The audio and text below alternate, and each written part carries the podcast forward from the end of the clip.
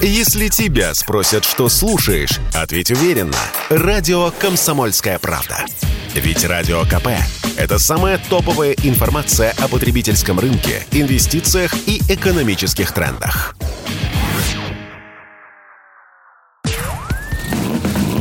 Под капотом. Лайфхаки от компании «Супротек». С вами Кирилл Манжула. Здравия желаю.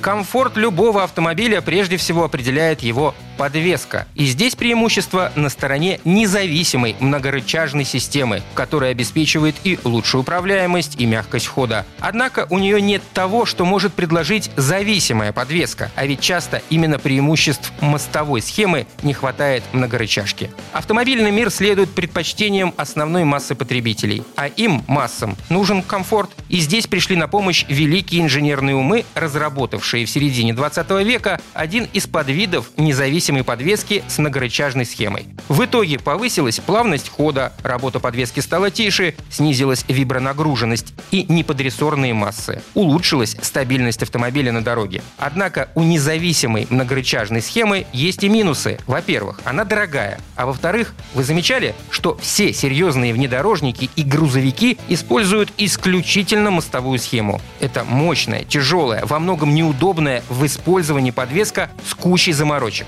И тем не менее, она используется и довольно-таки широко. Дело в том, что мост обеспечивает автомобилю всего один и тот же дорожный просвет. Мост пересекает весь кузов автомобиля от борта к борту и является единым элементом, который монтируется к раме. Получается, сколько бы вы не загрузили в автомобиль с мостовой схемой подвески, дорожный просвет, если не брать в расчет незначительное продавливание шин, будет точно такой же, как был до загрузки. А для грузовиков и внедорожников это весьма важный параметр. А что же будет с многорычажным автомобилем, в который загрузили 10 мешков цемента? Все верно, он просядет. Мало того, на кочках он начнет чиркать брюхом. Если многорычажная подвеска установлена на кроссовере, то работа на бездорожье не сравнится с работой моста. Первый попросту не будет хватать запаса хода, а при движении по серьезным буеракам или колее это критично. Впрочем, не торопитесь бежать менять автомобиль с многорычажной подвеской на тот, что с мостами. Сперва оцените, сколько времени вы проводите на асфальте и вне его. И тогда вам станет понятно, нужны ли вам мосты.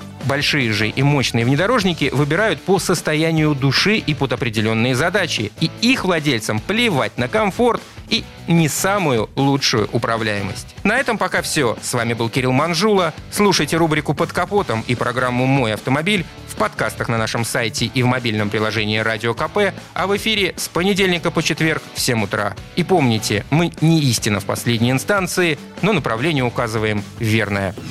Спонсор программы ООО «НПТК Супротек». Под капотом. Лайфхаки от компании «Супротек».